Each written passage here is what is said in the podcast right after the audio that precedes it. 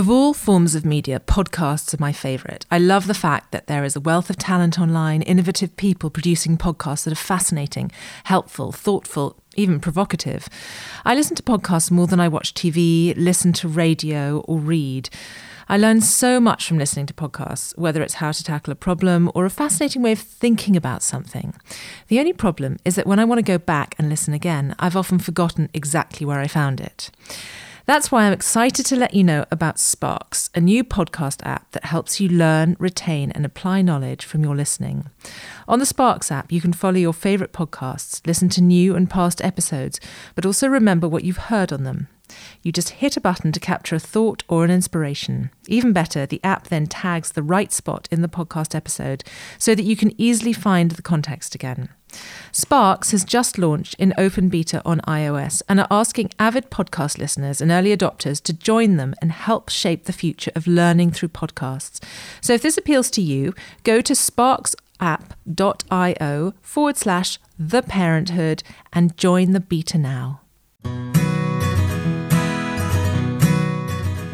This is a conversation I've wanted to have for a really, really long time. Is it possible to be a green parent or is it an oxymoron? Because I just feel, I mean, listen, we'll talk about this later, but having children is probably one of the most environmentally terrible things we can do. But it's actually more than everything that goes with it. I mean, I remember looking at, you know, how much rubbish I generated before I had children and it seemed to triple after I had children. I think there's definitely more. Um, I mean, let's start by saying I've only just got an eight month old baby. So, so but you're sort of in the middle of the worth of it. Yes, and I think even in pregnancy as well, I was very much aware of sort of how much stuff I was throwing away through. I don't know every every trip to the midwife's office. Um, you know, sort of more so urine samples and all that jazz. So was, at one point, I was trying to like reuse my urine sample pot, but by the end of it, I was like, you know what, did, did they accept that? They did actually, and apparently it's a practice I think they used to do a lot of. It was considered the norm until not that long ago. Actually, I don't know how many years, but not too long ago. Um, you know, people were encouraged to to reuse it. And, and now they chuck away everything chuck in the hospitals, like yeah. forceps, metal yeah. objects. They chuck them after every time. Yeah, and even the other day I was talking to my dentist, and she said, you know, they get extra, not points, but sort of recognition for using disposables because it's seen as sort of yeah. it is more hygienic yeah. and you know it's safer and, and all that jazz but i think the whole world of, of medicine is probably one of the few areas where plastic is really really crucial in some respects but the original question yes was can you be an eco or green parent and i think yes but i don't think you have to be a sort of perfectionist about any of this stuff. I think we have a real tendency to think, well, I can't be perfect, so what's the point in even trying? Mm-hmm. My message, I like to think, is that you know, do what suits your lifestyle, and actually, you might really enjoy it. I think there's so much sort of guilting people into doing things and you know you should do this for the planet and how dare you do that because it's really harmful to the planet. And actually I've found personally since just simply managing the amount of waste that we get rid of on a on a weekly basis I've actually really enjoyed some of the new habits that I've had to adopt in order to reduce waste. And I would definitely say my life is generally richer and more enjoyable.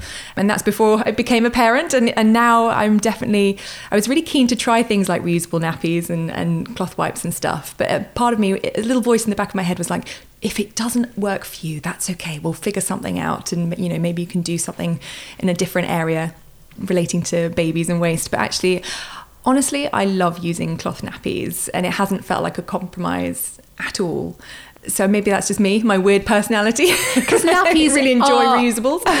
that's what I, I, I think that's what kind of the impression that I got. The nappies are kind of the worst because they're huge. Yeah. And I heard somewhere, I don't know if it's true, that nappies form the majority of landfill.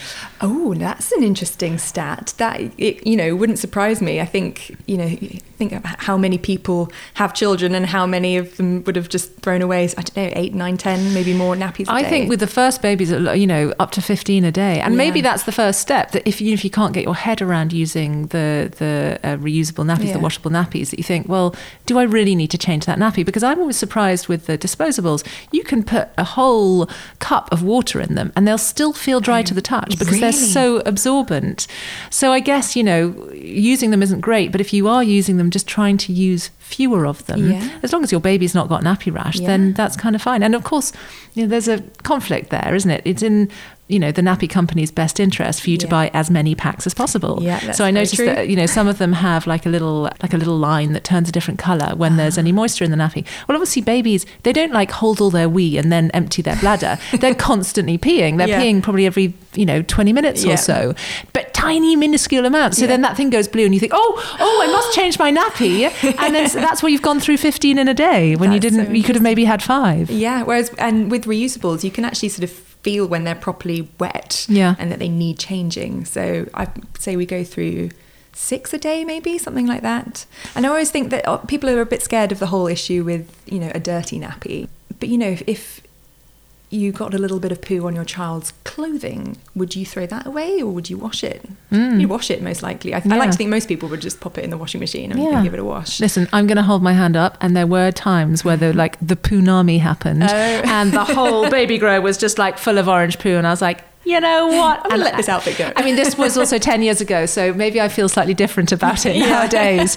But there was something about that kind of, you have to make your life as easy as possible in some situations. If you're mm. having a really rubbish day and you're so tearful and you just think, I can't yeah. face it, chuck it and we get something new. I mean, if that makes you feel better, then I guess occasionally. Exactly. And I think, again, it doesn't have to be about this whole perfection ideal of I must only use reusable nappies. I was interestingly reading the Nappy Lady website the other day because I like to geek out on these things sometimes.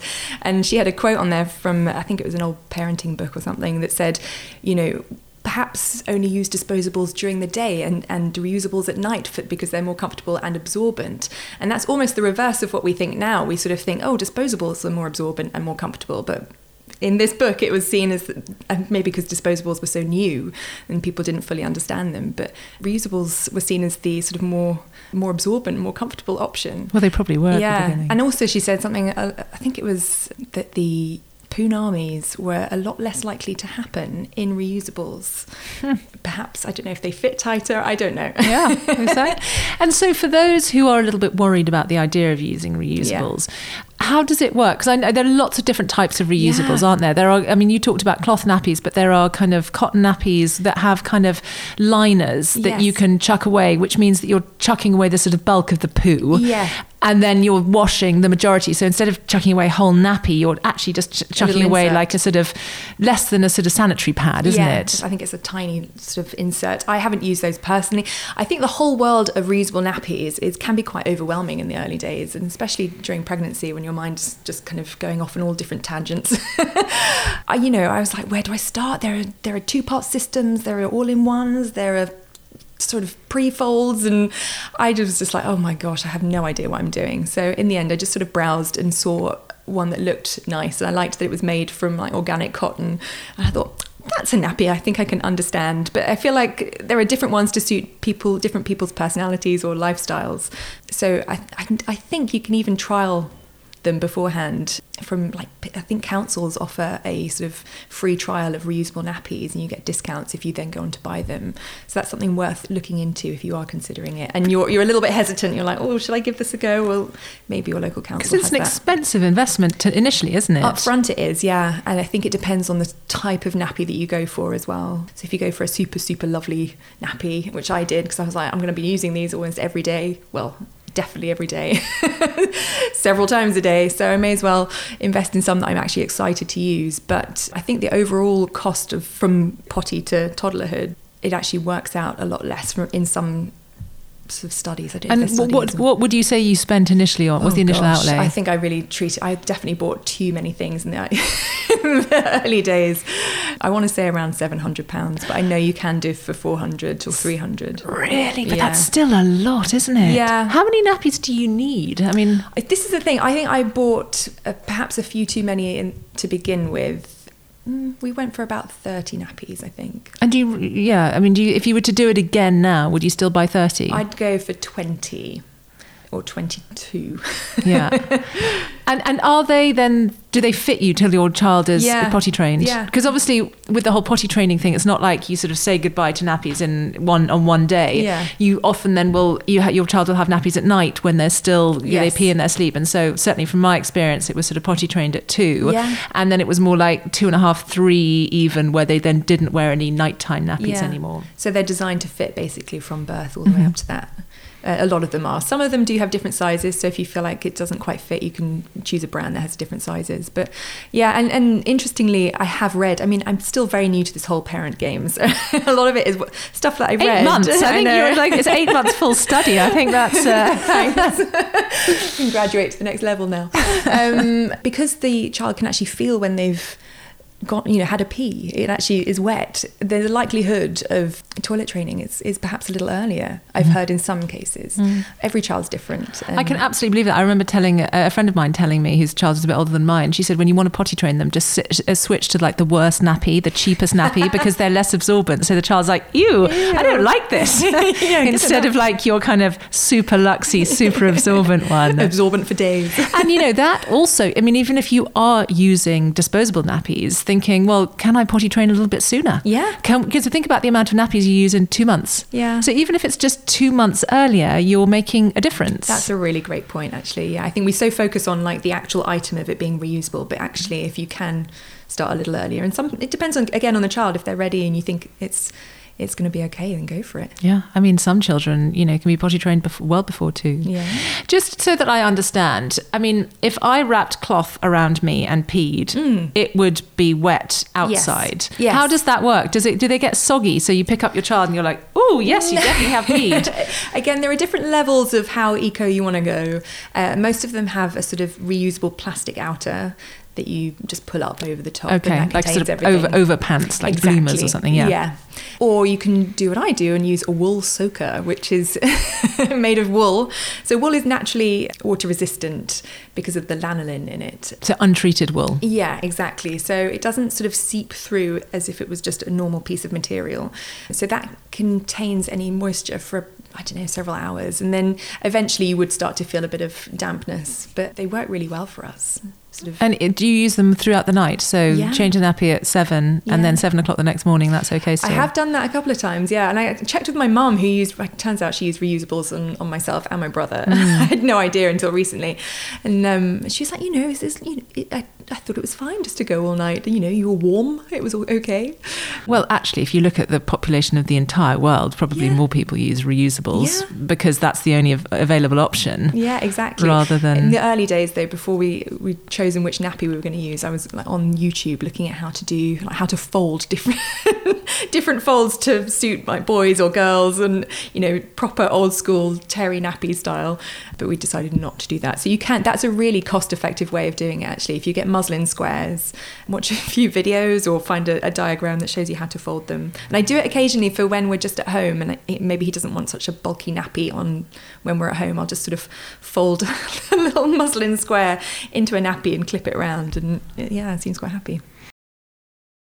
I mean, we have on the bump class, we have sometimes, I, we always do a thing for the dads and go, right, you know, we're going to do nappies. And actually, the the, the really thought behind it is get involved in nappies because yeah. if you don't get involved then you're missing out not just on cleaning poo off your child's na- at bottom but actually it's a massive like time in their life yeah. because they're very engaged and interactive and it's often the time when you get the most smiles and yes. the giggles and the, and if you're like I'm not doing nappies and you miss out on that whole thing but I always see these experience. guys who are like okay but how do we do it and we we demonstrate with the disposable nappies and they're like no but do it again so the idea of being like right this is how you're going to fold it Yeah, I, I, I, made the mistake of showing that video to my husband. He was like, "What? what are we doing?"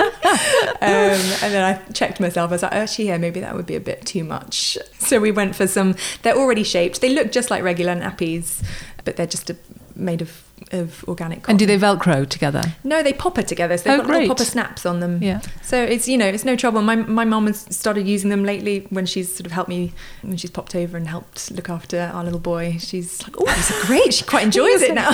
Your mum actually started using them. oh yeah, not on herself by yeah. the way. I'd like to clarify that.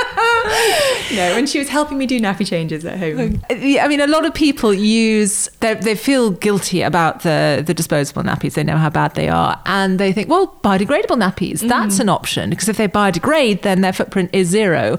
How do you feel about those? Torn in some ways. So I always feel like it's not the, the nappy that's the issue so much, it's the system based around the nappy. So if it's compostable or biodegradable, it'd be fantastic to have a collection or a system where those were taken to somewhere to be industrially composted. But we don't really have that. So we're still sending them off either to the incinerator or to landfill, where they likely don't actually break down because, I mean, they found things like newspapers in landfill from like, you know, 50 years ago because they haven't broken down. And, and yet, if you put a newspaper in a wood where yeah. there's, you know, rain and water and oxygen and exactly. it's broken down in, what, a week or so? Yeah, you need like light, you need air to help break things down. And in landfill conditions, it's actually sort of you don't really get any of that. I don't know how much they would break down, and then if they break down very, very slowly, they can start sort of off gas. And I just, I think it's a great idea, and I would love to see somebody go, okay, well, we'll also take responsibility for the end of life of that product. So we've made it with better materials, for example. You know, we've really thought about it being plastic free, but you know, how can we help you deal with it at the end? And I do think in places like America, you have those sorts of services available where you can get your compostable nappies actually composted by a service. And another option is to not hire them, yeah, to hire them so you can have a, a nappy service. So they basically do all the, the laundering and everything and they just drop off fresh nappies at your oh, door. this is the reusable nappies. Yeah, yeah, that's if you wanted to do that. There's yeah. a sort of you can't face doing it yourself. Yeah. But, yeah, yeah. And and back to the biodegradable nappies. So, am I under, my, is my understanding that if you're using biodegradable nappies, which are significantly more expensive than the yeah. disposables, and then putting them in a plastic nappy bag, or even then a sort of starch-based nappy bag, and then chucking them in your bin and letting the dustman come and collect it, that's no better than using a disposable. No better end of life. I imagine what they're made of might actually be a slightly better material, as in it's not made from oil drilled from the ground, it'll be made from sugarcane waste or something. I don't know, is the honest answer. I think if you look at the whole picture, it might be slightly better. But that's a really important point. We yeah. do need to look at the whole picture. You know, if we care about the environment, it's not just about the cost to us, it's the cost of generating that thing, yeah. having it delivered to us, but then what happens when we no longer need it? Yeah, exactly. And that's it's a really interesting point. I don't think many people think to look at the whole sort of life cycle of from actual start of production of the materials, the raw materials all the way through to what happens to it at the very end. Does it go to landfill? Is it incinerated? Is it going to go in your compost? And say, say you live in the country and you've got your own compost heap. Could you just chuck your biodegradable nappies the compost heap? Um, I don't know if I'd recommend that. Um, I, I guess with things like poo and such things, it can be, you know, potentially dangerous. I don't know. I, that's an, that's an area I would probably geek out on if I lived in the country and I was like, oh, could I could I biodegrade this at home? Um, but yeah, I, I don't know if if one if you're out there and you want to give it a go and let us know how that goes. But yeah. You mentioned in your book that you paddleboarded down the Thames, I think, yeah. and you just were really overwhelmed by the amount of wipes you saw floating in the Thames because yeah. a lot of people do flush them down the loo, and some of them say they are flushable, yeah. but they're often not, are they? No, I think that's a marketing thing that people have come up with just to get you to buy a certain type of wipes and go, these ones are flushable, it's great. No, they're not really flushable. I think most water companies really, really advise do not flush them. Even if it says it's a flushable wipe, please do not uh, flush them. And yeah, it was quite shocking actually. A friend of mine invited me to go stand up paddleboarding down the uh, Thames and we started to pick up bits of litter along the way. And it was quite shocking how many of the, how much of the litter was wipes. But how do they get there? Does our sewage get pumped out into the Thames? I don't. This is a really. Overflow? I think it's overflow is how it gets there. Or maybe a bird's picked it up from somewhere and dropped it. I was having to go wild swimming in the Thames. I'm now kind of reconsidering. Yeah, and, and, a lot of people beforehand were like, "Do not fall in the water; it's quite contaminated." So I don't know. Because wipes are are they plastic based? I think the majority of them are. Yeah, I think there are a few that have come out lately that say they're 100% plastic free. I still don't think they should be flushed because I don't know if our systems are particularly built to deal with them with flushable or uh, wipes yeah, I think I think the majority of them are made from plastic. So, what's the alternative? Because as you know better mm. than anyone, like wipes are essential. The sort of whole, I mean, is cotton wool and water Just use any... a sleeve. No, I'm joking. is cotton wool any better? Cotton wool and water. I mean, that's um, much more of a faff when you're out and about. You know, yeah. you're changing that nappy kind of in the slightly dodgy loo in no some lights, cafe, yeah. no lights, no services to put anything, and you're like, ah, I need some wipes. Yeah, I think a cotton cotton wool. They're so small as well, aren't they? The tiny. tiny oh, I balls, use the pads. I use the pads. Yeah. Okay. yeah, I felt that they were more surface area. It was sort of easier. Yeah. Are they washable as well, or do you have to throw those no, away? No, chuck those away. Those, yeah. You know, it's perhaps slightly better than, than it being made of plastic, but cotton is one of those dirtiest crops in the world, as we keep reading about, unless it's organic. So conventional cotton is pretty bad. But I, at the same time, I don't want to make anyone feel like, oh no, you know, I thought I was doing this one really good thing and, and now I'm a terrible person. I think it's the being conscious of these things and kind of going, okay, well, maybe next time I could try a reusable wipe and th- I think that's actually one of the areas that it's actually quite an easy swap just to have a few reusable cloth wipes on. So you. how does it, did that work when you're out and about? Yeah. and you did a sort of nappy change in yeah. sort of Strada in God knows where. You yeah. know, we were on a plane. We've done it on a motorway station. Yeah, exactly. yeah. so how does that work with the reusable wipes? Just how do you wet the them? Water. Oh, I suppose you've got a yeah, tap. But what if you don't have a tap? I normally have a bottle of water on me. Yeah. Or um, I suppose you um, could have a little spray, couldn't you? Yeah, you could have That'd a little spray good. bottle. Yeah, that's a good idea. Yeah, I think the the weirdly nice thing is trying to figure out certain situations, which I quite enjoy. I think a bit of problem solving. But I have to say, every time I've changed a nappy, they've all of the rooms have had a, a sink in. Yeah. Um, and then you just put them into the bag with the sort of soiled nappy and you just chuck yeah. it all in the wash. Yeah. Do you wash dirty nappies with your child's clothes and with your clothes? No, I do it separately. So we always do a separate nappy wash and it's a rinse first, so like a 20 minute rinse, because you want the water to be separate from the actual main wash. Yeah. So the rinse kind of gets rid of mm-hmm. most of the gubbins. And then you do a proper hot wash around sort of 60 degrees. And it has to be a long wash as well, so about two to three hours. And then you dry them. because there is an argument that by the time you've washed the, you know, you've pre-washed yeah. them, you've washed them on heat, and then if you stuck them in the tumble dryer, yeah. that it's just as bad in terms of the overall usage. Yeah, I think. Well, let me start by saying that there was a report done, I think, by the environmental agency, environmental agency, something like that, and uh, they looked at the comparison between disposables and reusables. And interestingly, for the disposables, they measured the life cycle from manufacture up to the point of, of sale. So nothing to do with their usage. And yet with reusables, they had data from point of manufacture all the way through to them being sort of with the with the consumer being washed and how you know how often they were used and stuff. And even then, they were forty percent less impactful on the environment. So they were 40% less destructive. So, and that's including the washing of them and everything. So that I found really interesting. I also think simple things, if you can afford to, and we can, we switch to a green energy supplier. So I feel that when we are using our electricals around the home, that I'm actually not sort of contributing towards the fossil fuel industry. And even really simple things like using dryer balls which are made from wool. They're compostable. What they, are dryer balls? They're like oh, dryer balls. Dry, yeah. So if you are using a dryer, put three of those in. They're like tennis ball size, and because they help circulate the air or create more air in there, it can reduce the drying time by about thirty percent. Great. And you yeah. said if you can afford them, do you say changing to a green supplier, are they more expensive than the conventional suppliers? I haven't done suppliers? the direct comparison yeah. myself, but I think generally at this moment mm. in time, they perhaps are more expensive. Although I've seen it advertised that some some say that they're just as cost effective. Mm. So I think it's one of those things. I would hate to say you know everyone switch to a green energy supplier, and, and then some people find that it's really.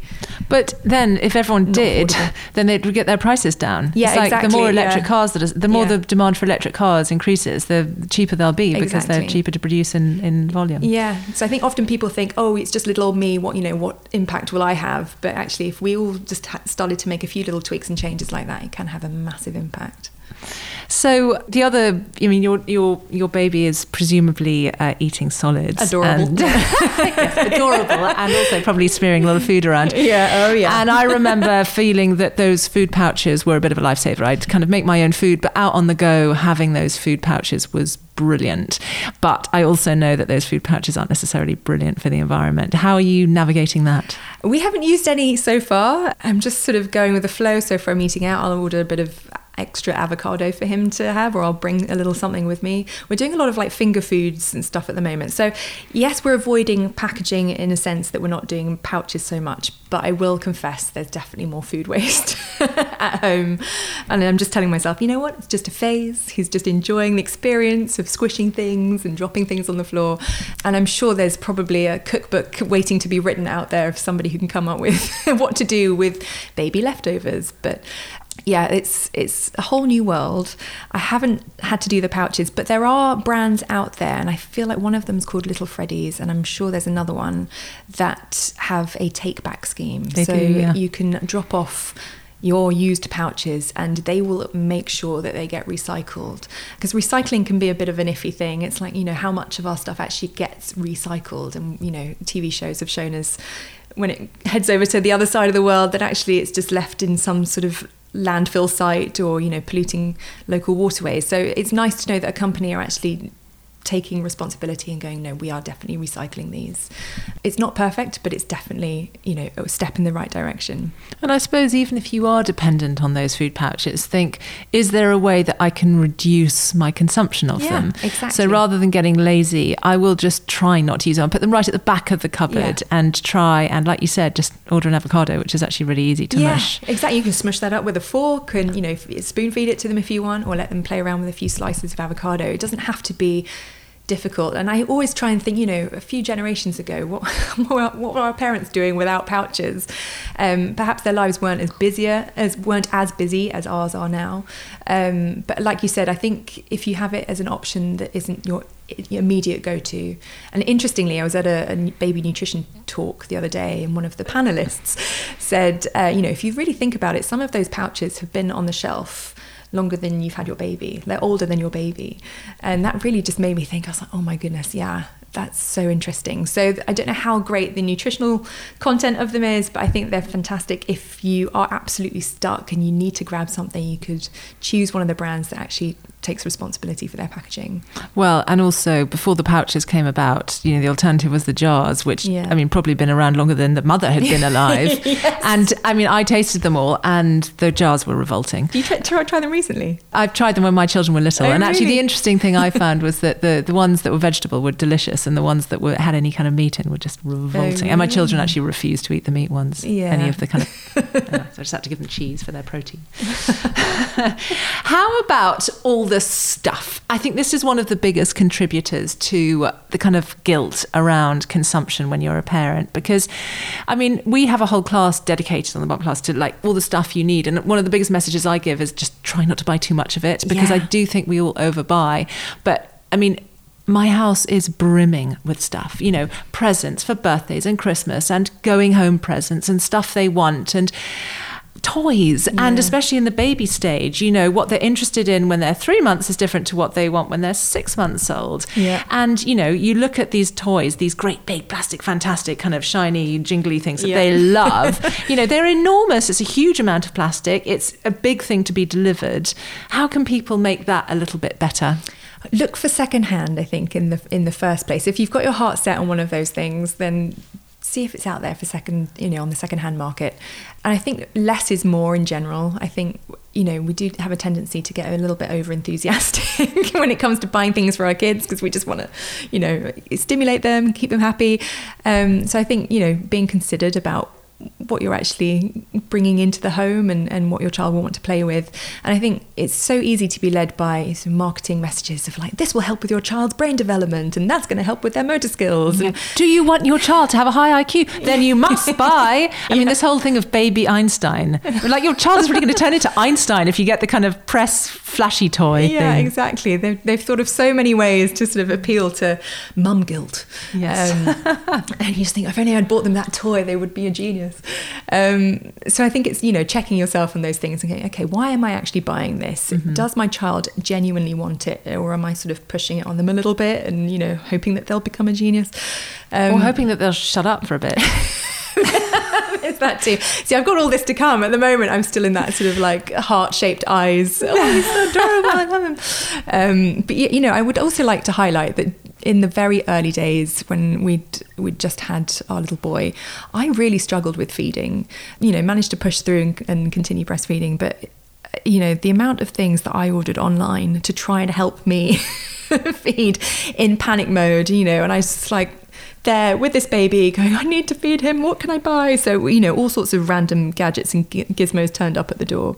So we definitely. The magical solution. Yeah, yeah. we definitely have, you know, moments, I think, especially as parents, and you just think, you know, I just for convenience need to get something. And I definitely is so easy. That. We don't even need to go to the shops anymore. Exactly. You just press a button. I know. Don't even put your credit card details. Yeah, it's there. It's there in my pants, nothing else. Just ordering these things, going, please help me. Um, and in the end, the best money was spent on a lactation consultant. So that's what I should have done in the first place.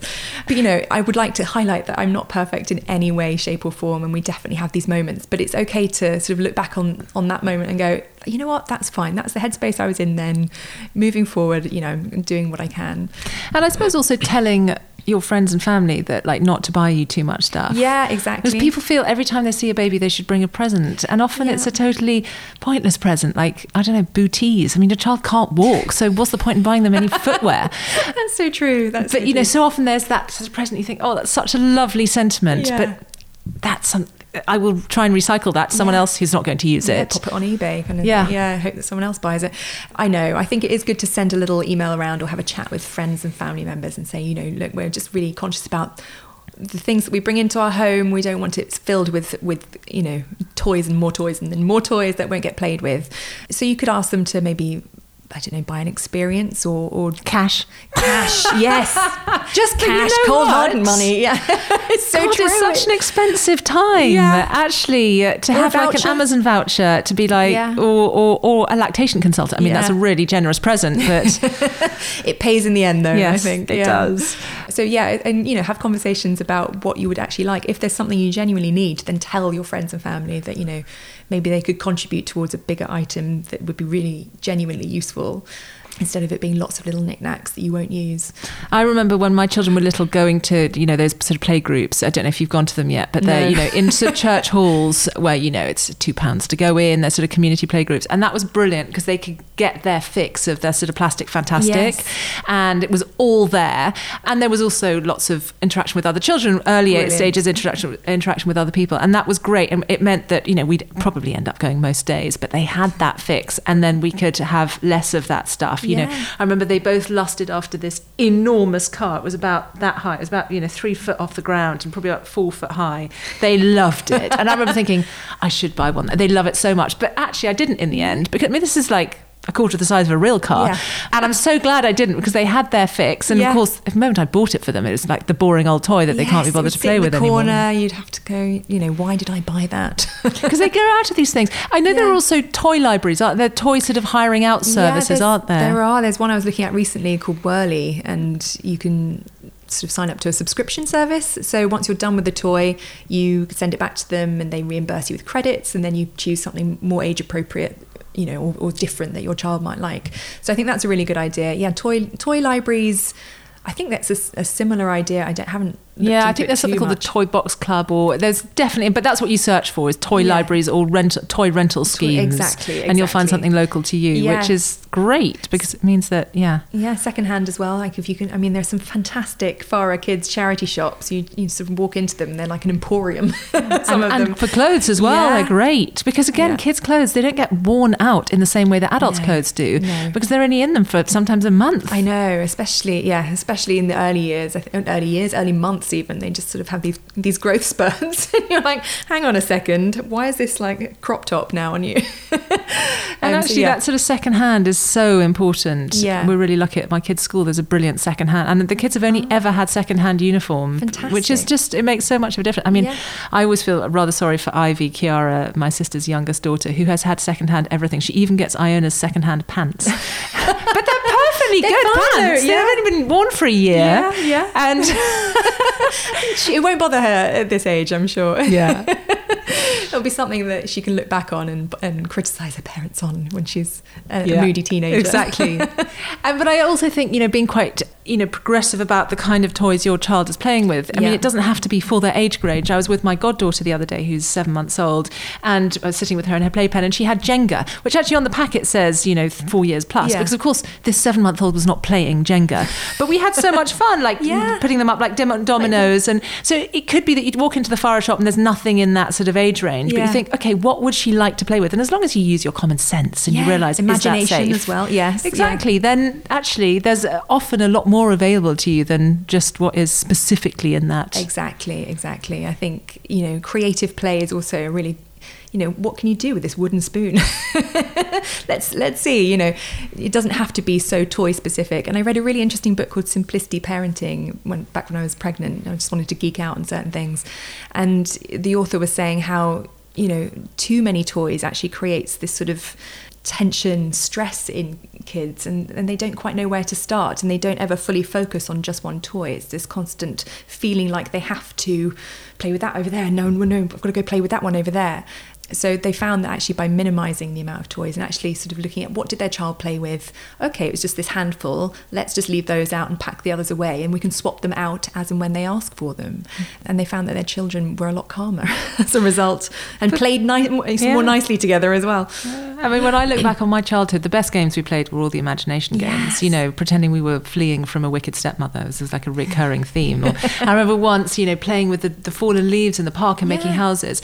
It's not the toys i remember remember at all. And we know that actually that imaginary play is so important for a child's yeah. development. And if they've got this sort of this is how you play the toy kind of toy, mm. then there's no room for you know if you give them. My, my kids have had like the most fun with just a cardboard box. Yes, and you can you might be able to start them off because they might start looking at the box and go, well, Just what? You could go, oh, maybe it's your house, maybe it's a, it's a special magic house. What colour should we make it? And then you can colour it in, or you can paint it, and then you can work out a story. What's happening in the yeah. box? Is it like the magic faraway tree, and it it starts flying, so you could fly it to different lands, and you know you're giving them those little cues. Yeah. This is how exciting a cardboard box yeah. is, and teaching Brilliant. them how to use that rather than saying, oh, let's just recycle it. Yeah, exactly, and that's a really great point. I think use your imagination see show them how to be creative and lead by example but yeah i've got such fond memories of playing with you know, cardboard boxes, building dens. I think was a favourite pastime of mine. You know, taking all the courses. Yeah, taking the cushions off your sofa. It's, I mean, my parents probably found it really annoying, but you know, finding what you could do with like towels and blankets and and creating a, a cozy den was just one of my favourite things. And I suppose also not jumping to that purchase. Yeah. My daughter's just started playing the drums, and she's like, her, her teacher cool. was like, she needs a drum kit, and I was like. A, a, drum kit. She she needs a drum kit, and he was like, "Yeah, you need to buy a drum kit." And I was like, "I'm going to spend 300 quid on something she's probably going to give up next term. Yeah. Anyway, so he said, well, she needs to practice on something. So you know what we did? We got pots and pans and I have some chopsticks. So that's Brilliant. what she was doing. And she then, I did eventually buy her drum kit, but only because she, she showed that, you know, the tenacity dedication. and the dedication and the desire to learn. And I knew we got beyond that sort of initial excitement period. But because she'd played on her, her pots and pans, we thought, right, we can go to the next stage. But I think it's so easy for a teacher to be like, oh, just buy it. Yeah. Because they don't necessarily have that guilt. They also don't have to buy it themselves. It's not their money. It's very easy to spend someone yeah. else's money. And I think so often we are just told that, oh, just buy it, and we take it for granted. Do you have you have you found that with schools, you know, costume days or whatever it is? Do you feel like you have to sort of suddenly order a costume? Do you know what? I think there's a real backlash now, and it's really only happening this year where people think just going to Amazon is a bit is a bit rubbish, and yeah. actually people really appreciate the homemade costumes, yeah. which which can be really really fun to do, and not everyone does, but I think increasingly people feel, do you know what? I'm not prepared to do that. It's not that I can't necessarily afford it; is I just don't want to do it yeah. because it is a waste. Like you're going to wear it once once maybe and, yeah. and then what yeah. the child won't fit into it and you're basically year. telling your child that this disposable culture is okay yeah. and that's possibly one of the most important things we can do as a parent is to bring them up to understand the fragility of this world and understand that every time we're buying something and chucking something away and not thinking about whether or not we need it you know we're kind of kicking our planet in the guts yeah and and that's probably the most important thing that we can do and, and ultimately especially if it's part of education that's a sentiment that should be echoed by yeah, the school. absolutely. And i think children are so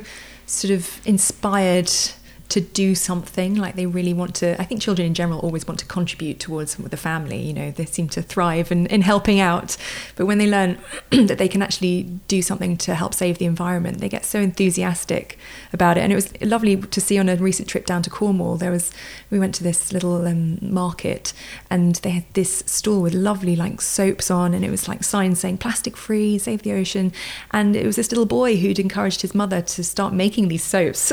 Turns out she was naturally actually very good at that sort of thing. I mean, I wouldn't have the skills to do it, but you know, he'd he'd had a class at school that had talked about the oceans and plastic and it really resonated with him. And he was like mum you know can we do something? So um, they now run this stall together and and he's got this whole sort of he tell he loves telling the story and he's you know it's really really inspiring. And i think children are so sort of proactive in that way well, you know, the reason he loved it so much is because he played a part. Yeah. it's so easy as a child to feel totally insignificant. You're yeah. a child and I can't make a difference. And especially when it comes to the planet and you're really worried about it, yeah. you're like, the adults are screwing this up for us. And that's a horrible, horrible thought to have. Whereas if you can empower them and say, you can make a difference, it might be little, but if everyone on the whole planet makes a little difference, that turns into a massive difference. Definitely. And I do think, you know, making them feel empowered, but also, you know, back to the whole, you know, it's so much more rewarding making your own games, making making your yes. own presents, making your own costumes. Last year on World Book Day, it was Roald Dahl theme, and so I made uh, well, Iona and I made a golden ticket outfit, and we literally oh, got brilliant. old, you know, cardboard box that I sort of stuck over her, and we sprayed it gold, which was such fun. And then I got some face paint, and I painted her gold, and it was such a rewarding experience. Yeah. And she was so excited and so proud. If we just opened up the Amazon parcel, because I could have got the golden ticket um, costume on Amazon Is there too. actually a, a proper? Oh God, there's everything. There's everything on Amazon. it, it, wouldn't have been half as exciting or rewarding. So mm. you're kind of maxing out. It's like a win-win situation, yeah, isn't it? It's about enjoying the process. I think we're always in such a hurry to get to the end point, and whatever the quote is, enjoy. You know, enjoy the journey it's not just about that's not the quote. I'm not saying it as beautifully as whatever the quote is but basically enjoy the ride enjoy the journey and it's not always about the destination. And listen i'm lucky i've got the time to do yeah, it with yeah. them and i agree that not every parent has that. But maybe schools need to be a bit more mindful and say yeah. let's have fewer days where you dress up and you've got to come as a sort of i don't know greek greek mythical character tomorrow. But say uh, you know we really will would appreciate the kind of homemade stuff and, and give them a bit of warning. Yeah and i think again if if you know everybody was given that brief of make your own costume then no one would feel left out or you know there's no hierarchy of who's got the the spangly one from you know an online order and who's had to make theirs at home. It sort of makes it a bit more more even i guess. I mean, we're both coming at this, and I'm very aware that, you know, I'm lucky to have enough money to not have to worry about the household shop and not to have to constantly look through, find the cheapest deal, and yeah. worry about whether we can actually buy enough food. Do you feel that being environmentally conscious and actually making an impact is the preserve of the wealthy? Because I, I do, I am aware. I mean, you mentioned mm. seven hundred pounds for those nappies, yeah. which totally I did choose the super nice ones though, but yeah, but still, even if it's yeah. three hundred quid, and you might say, well, yeah, over two years you do make a saving, but a lot of people don't have that money up front. It's the upfront cost, isn't it? And I think that's often what puts people off buying, you know, investing in like a reusable water bottle or something like that, a reusable. Over time, it will save you money, um, but it's often when you're living sort of hand to mouth, you don't really have that big picture um, mindset the whole time. You're literally kind of going, what can I afford right now, right here, right now, and what's going to get me through. Um, so I do think, um, yes, it is generally more expensive. Um, and also you have more of a choice. If you if you can afford things you're actually choosing this way whereas a lot of people are doing things like buying secondhand making their own you know repairing things not because they want to necessarily but because they have to. It's the the cheapest option for them that's available to them. Um, but I do think that people who can afford it, and there are so many people that I personally know who, you know, are living very comfortably and barely recycle. You know, they hardly do anything, and you, it's those people. I think, well, actually, if if more of us who can do actually, you know, make an effort um, that suits our lifestyle and you know isn't a huge compromise, but you know we can still do a little bit. That will have a, a knock-on effect and it will lower the like you said with the electric cars and stuff it will lo- lower the cost of, of certain things i have to say that I, with things like the nappies there are a lot of council schemes that will give you a discount or let you trial them Um, because beforehand. it's in their interest, isn't it? yeah, it really is in their interest. They, do, I mean, I think it costs them landfill costs every time they take something there. So there is a huge um, push for people to try reusables if they want to, um, and you do get discounts for certain things. So yeah, I, I do agree. It's definitely something that's at the moment in its current and this you know current day that we're on. It, it's definitely a bit more expensive. But it can also save you money. Yeah, and that's the thing. I think if you can afford a reusable, generally overall you are going to save a lot more money. But we're like i think also think as a generation we're much worse at mending things. Yeah and ex- exactly. We're so in that disposable sort of i'll just buy a new one. Or i need a new one. Yes. Because you know there's a hole in my jumper. Well it's so easy to mend a hole in a jumper. yeah, yeah. it might not look perfect but it totally looks acceptable. And then genuinely is one of the easiest things to do. But yeah. i'm amazed at how many people don't even know how to thread a needle. I know. And but even if you can't if you've got a, a maybe a friend who can or, or a relative or even but learn. Yeah, because learn. yeah, exactly. learn it on YouTube. Yeah, so and, and, and, you know, a simple sewing kit costs yeah. nothing. Yeah. And I think that's really important thing again to impress on our children that yeah. just because it's got a hole in or you know a scratch on, that doesn't mean it's ruined. No, actually. Exactly it sort of makes it even more lovely. Yeah, it makes it more interesting. Like it's got a story to tell. And you know, my husband got, had his jacket repaired recently, and um, it, it's like a red Patagonia jacket, but he'd torn a hole in the in the sleeve and uh, down at the the waistline bit. Um, we had it repaired, but he put blue on his patches to make them obvious that they'd been repaired. And it, honestly, we weren't expecting. You know, we didn't know what it would look like when it came back, but it, it looks fantastic and he gets so many comments on it. And it's lovely that he's able to go oh yeah i got it repaired. Mm. it's just sort of sharing that showing that that off instead of the fact that oh i like your jacket. Where's it from? When it's actually it's been repaired and it looks awesome. And actually even if you can't repair something yourself you know most dry cleaners have yeah. a repair service and it will often cost like 10 quid to repair yeah. a jacket. Well that's a lot cheaper. Even if it's 20 quid yeah. it's cheaper than a new jacket. Exactly. And you're keeping it out of landfill and, and loved for longer. And also it's not got to be delivered to you you and then all the plastic and the packaging that, yeah. that come along with it. Yeah. it's funny, once you start thinking about waste, you suddenly sort of realise that it's it's attached to everything and everywhere. But. My final question is something that is really difficult to ask, but is ultimately the worst thing we're doing for our planet having children? You know, that's a question that I think crops up a lot at the moment. And I mean, when I had our baby, or before we had our baby, I was like, do I definitely want children? I was like, yes, I, I do. I definitely want at least, you know, one. In my current mindset, I'm like, just one. One's enough. Yeah. Um, no more. Yeah. um, and again, you know, I think it's really important to think about how we raise our children. Um, there's often arguments about you know how you know can we feed a growing population etc but then you hear other things like you know well we waste a third of our food and a lot of it is to do with system errors it's not necessarily the amount of people but it's you know the fact that food is getting wasted traveling from one country to another and and we're actually producing too much so you know when it comes to things like that, I think it's good to delve into the actual facts and see what see what is being said. But I do think if you can try and raise conscious children who are respectful of things and not just you know used to throwing things away all the time or or not putting any care into looking after their things um, then it doesn't have to be a really terrible thing for the planet. And i suppose one child or two child i mean I've, i just know someone who's passionate about the planet and about saving the planet but she's got five kids. Yeah. And you just sort of almost think, but isn't that the worst thing? You know, five is a lot. Yeah, I mean, my goodness. I'm only saying that because I found pregnancy quite a chore. And the fact that she's been pregnant five times, I'm like, oh my, wow, wow, wow. Um, you know, I don't know anything about this woman or how she lives her life, but I, it depends how, I think very much about how you're raising um, your children. Mm, I suppose, you know, and the next generation of people that care about our planet and yeah. care about finding solutions and about yeah. questioning the status quo and preserving what we have is going to be incredibly powerful. Yeah. So I suppose you're right if we're educating children yeah. to understand the fragility and the waste and the fact that they they can make a big impact. Definitely. And I think I read this really interesting thing in I think it's Project Drawdown. Have you heard of it? It's no. a it's a uh, project that they've got a book out as well, and it's all about the, the most effective solutions uh, to fighting climate change. Um, and they've taken all of the data and they've analysed everything. And one of the really top ones was educating women, um, especially in developing countries. And they found that that actually, as a result, um, meant that there were few, uh, fewer of them having so many children. So they'd each, you know, have fewer children. Would we be having the conversations, eh, certainly in terms of the top of government now, if it wasn't for Greta Thunberg?